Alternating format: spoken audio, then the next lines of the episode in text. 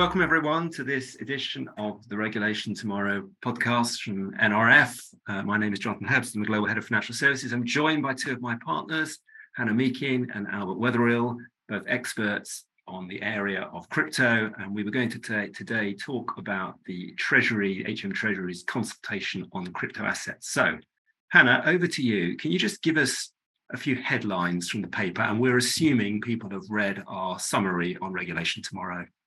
Yeah, absolutely. The so I think that the kind of main point to make clear to everyone, which I guess will be abundantly clear from what people have read and heard, is the this is really the a kind of clarity on the direction of travel in the UK in terms of the regulation of crypto assets, and in particular the fact that certain activities are now going to be regulated when they're being undertaken in relation to the relevant types of crypto assets, or at least that's what the proposal uh, is talking about. So we're talking about quite a broad range of activities, um, including operating trading venues, um, admitting crypto assets to trading on such venues, uh, custody activities, and a whole range of dealing activities, as well as operating lending platforms. So a really kind of broad range of activities and kind of uh, building on the existing Financial Services and Markets Act uh, regulated activities order that we already have in the UK. Um, I think the other thing to mention is territorial scope.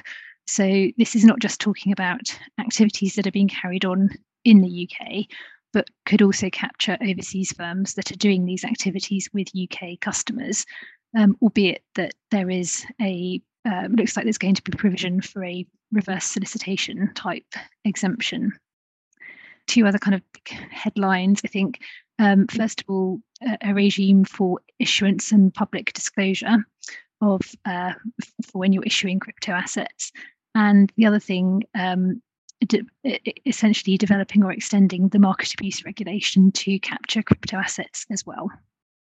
Thanks, Hannah. So one area we just wanted to touch on is you know the scope of the assets. I think a lot of us have been surprised at just how broad ranging it is. Can you just touch on that and give a bit of a bit of explanation of that?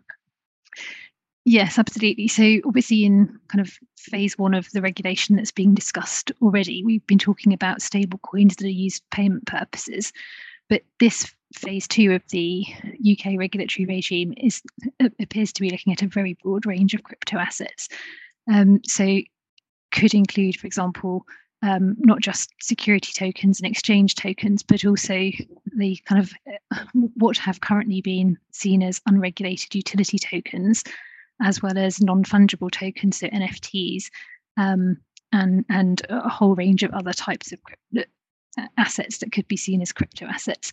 The there isn't a, a kind of complete definition at the moment, but it, it looks like it could be very broad. Thanks, Hannah. So, basic summary is it's a it's a new regime, lots to think about. Coming down to the practicalities, Albert, can you just sort of explore the timing question and the process from here and what we're actually looking at?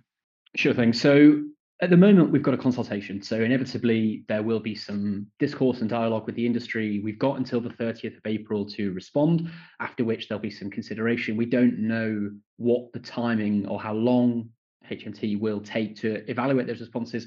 Uh, we fully expect that this will be a popular consultation. They will likely get you know large body of responses. Lots of people want to have a say on the direction of travel in this area. So isn't we can't quite say yet exactly when we're going to have we're going to be in a position to have a more refined policy statement, uh, you know, and, and, a response to that consultation, setting out the defined measures a number of these provisions that Hannah talked about uh, that need to be changed uh, through delegated, sorry, from through secondary legislation. So there will need to be some parliamentary time in order to get those statutory instruments through.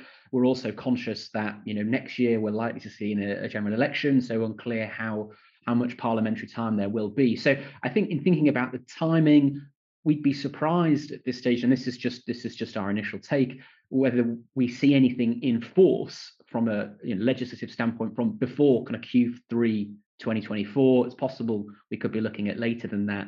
So you know there is a little bit of time now for you know those in the industry to take stock, you know, consider responding to the consultation uh, and start thinking about planning in terms of how this might impact some of their broader strategic plans, both in the UK and, and, and more broadly. Thanks, Albert. That's really helpful. So, just one question we're getting a lot of at the moment is around grandfathering, either for authorised firms or for those firms who've got the AML registration. Can you just touch on that? Because I think that's a big subject. Sure thing. So, unlike prior regimes that we've seen where we've had sort of fairly significant step change in the regulatory framework, there doesn't appear to be any real grandfathering. So, if you are an authorised firm already under FISMA, there doesn't seem to be any mechanism by which you can effectively utilise your existing license and, and, and provide crypto asset related business. And, and, therefore, those firms would have to go through the variation of permission process to, to um, expand their permissions. Similarly, for those firms that are currently registered crypto asset service providers, so they've been through that AML registration process, there again isn't a mechanism by which they can readily convert that registration into a full authorization. And so those firms would have to go through and be authorized. And, and, and the FCA, sorry, Treasury says in the paper that the intention would be to try to put some sense of efficiency and proportionality around that process so they can leverage some of the information that's already been provided. But you can't escape the fact that, you know, as currently drafted, and let's see where we end up on this, you are really starting from scratch again in a, in a new authorization process. Now, it's possible there could be some transitional provisions that come in for those registered firms whereby they may have slightly a longer window to convert across to full authorization versus those coming in afresh. That's certainly something I'd expect the industry to be calling for, but again, unclear if that is the intention or that's where we'll end up at this stage. Oh, thanks, Albert. So, one final practical question, which really flows from all of this, is what do we think firms should be doing right now on this relatively tight time scale?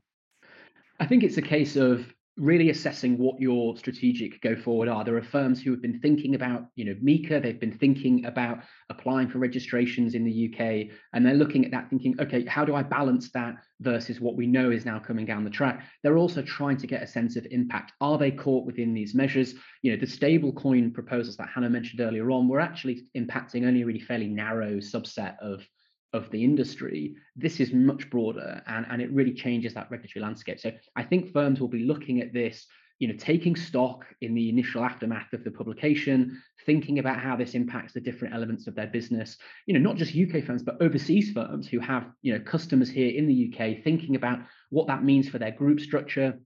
Do they need a presence here in the UK? Will they be going through that process? And also generally in time, thinking about how one operationalizes for, for these types of measures? How do we scale? Does it impact the timelines for certain of our products? Do we need to be thinking about, you know, changing budget allocations and other things? And as we know from other pieces of legislative change, MIFID, AIFMD, Brexit, where we do have a long lead time, you know, that deadline creeps up on people pretty quickly. So as ever, the more prepared you can be in the you know in, in the early days, the better that will serve the organization as we get closer and get greater clarity to when these provisions will actually apply from. Oh, thanks, Albert. Very wise words. Just to finish up, we've talked a, a, bit in this podcast around the licensing requirements, but the other piece of this is the financial promotion regime. Hannah, can you just uh, sort of explain to everyone where that fits into this? Yeah, so HM Treasury has been consulting on extending the financial promotion regime for crypto assets, unregulated crypto assets. And they've also today published a response to that consultation, which essentially confirms that they will be proceeding with that extension of the regime um, broadly along the lines that they had proposed. Um, there are a few changes in the scope of the crypto assets that will be captured, um, but broadly it's it's the same as what they have been talking about, and, and so that will then trigger the process for the FCA to finalise the uh, rules that will apply to those types of financial promotions as well. Um, the the thing that I think is kind of noteworthy in relation to financial promotions is that HM Treasury has listened to some of the feedback that the industry gave in terms of the um, kind of how restrictive it would be for unregulated crypto asset firms to be able to communicate um, their their promotions, their marketing materials, and uh, given that they will probably be relatively few authorised firms that are either able or willing to approve financial promotions for these types of assets on behalf of others. And so, what they have done is to create a kind of temporary exemption, which would mean that those firms that are currently um, registered with the FCA for AML purposes will be able to also communicate financial promotions in relation to crypto assets, um, subject to the same rules that will be in place for the authorized firms. So I think that's a really interesting development and a kind of clear example of where government is trying to make this uh, a listen to feedback and b make the regime um, proportionate.